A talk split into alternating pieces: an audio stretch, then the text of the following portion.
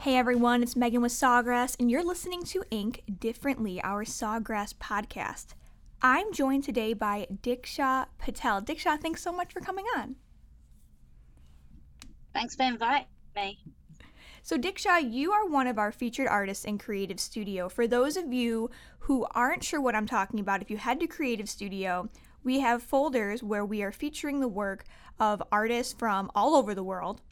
And Diksha has designs available both for free and premium. But this is not the first time you've worked with Sawgrass, correct?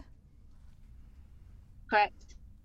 You have been designing with us uh, under not your name, but just under the Sawgrass name for how long now?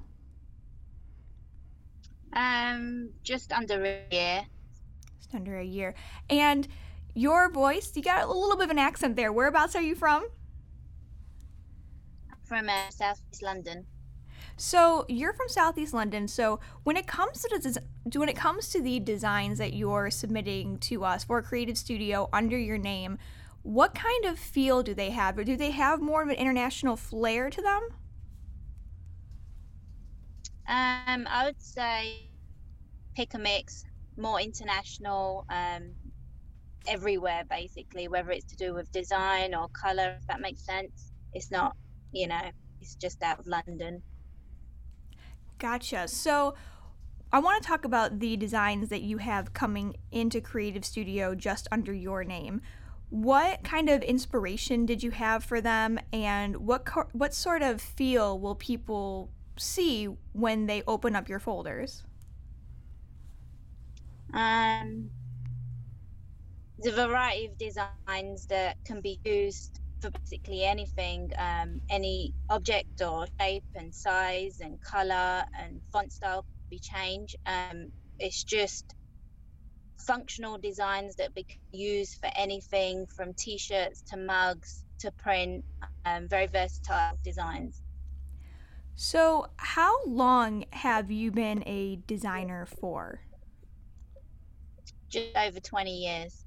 Okay, so you've been designing for just over 20 years, but have you ever designed for apparel and sublimation before, or is this the first time you're kind of diving into that arena? Um, sublimation, yes, the first time, but I've designed for other products such as um, Glowforge, um, Cameo, Mink Machine, and I'm a graphic designer, so I've put my foot into different industries from, you know, more creative side, doing um, designs such as wrapping paper and stationery, and on the flip side, more web designs and corporate designs, um, including logos and flyers and stuff like that. How is it designing for sublimation versus the other markets you've designed for? Um, it's been very easy and versatile to design um, because you can add your own flair into what you want. Um, I've, you know, got my creative juices flowing um, as far as designing whatever I want very easily. So, what is it like when you see your designs in Creative Studio and know that other people are going to be taking them and making changes to them? I'm totally happy for it as a designer. You know, everyone's got their own vision of what they want, and the fact that they can change it however they want um, makes me happy in the sense that they get what they want, which is what's important. As a designer, are you working with a design company or are you technically your own small business? Um, a bit of both. When clients, you know, I've got new clients that need my graphic needs uh, for corporate or design, so I jump into that. And on the side, I have all these uh, creative machines such as Glowforge and Cameo, Mink, um, where I design my own stationery and cards. It's more customizable, so it's a good balance. And this is very much a business podcast. So we have a lot of people out there who are starting a small business with sublimation. As a person who basically has their own small business, how do you as a designer go about getting clients? Is it a knock on doors, send emails, or do you find a lot of people tend to find you? Um, normally it's word of mouth. A lot of people, it's just basically word of mouth, but I do reach out to people and, um, you know, whether they want something today or next year, that's how, you know, the word gets around but I'm a designer and um, it keeps me busy. Small business, I've been doing it for the last 12 years and it's kept me pretty busy. Wow. So, when it comes to making all of these creations for Creative Studio for sublimation, what are some of the top things that you consider when you're making a design? Is it how will this look on a product, or what are the best ways that people can take this and create their own end design? Both. Um, I think my creative process is, you know, them for be able to change as much as they can with um, it looking great as well. So, you know, it's a bit of both, bit of design and bit of customization that um, I take in mind when designing stuff. As a small business owner, do you have any advice for somebody who may be uh, breaking out and starting a small business of their own?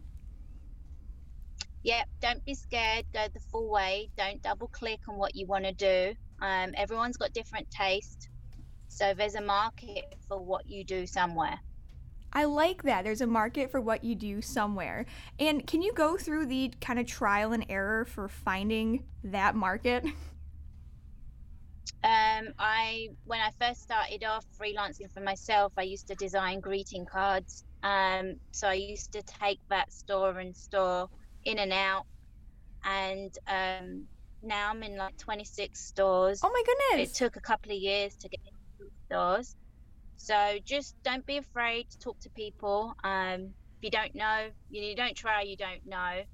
But just keep in mind that there's a market for everyone out there everyone's not going to like, you know, certain designs, but there is a market. I love that advice, and that is advice that we haven't heard yet on this podcast. So thanks for the fresh take. That's that's great. So I want people to be able to find you outside of Creative Studio because remember everybody, Diksha's designs are in a folder in Creative Studio. She's one of our featured designers. Uh, you can find her under her name, Diksha Patel, in Creative Studio for both free and premium designs. And as we said before, she's been contributing to Creative Studio for about the past year. So you probably are using Diksha's designs, even if you don't know it yet. So, Diksha, can you let everybody know where they can find you on social media or um, anywhere that you have a website or store online so that they can see or purchase more of your designs? Yep, sure, that'd be great. Um, my Instagram, my Instagram is DP Portfolio, and my website is dpportfolio.com. Okay, thank you so much. Again, be sure to check out Diksha's design, both free and premium, in Creative Studio. Dickshaw, thank you so much for joining us. If you or someone you know would like to be featured on the podcast, you can send us an email at marketing at sawgrassink.com. That's marketing at sawgrassink.com. Thank you all so much for joining us, and we'll see you next time. Bye.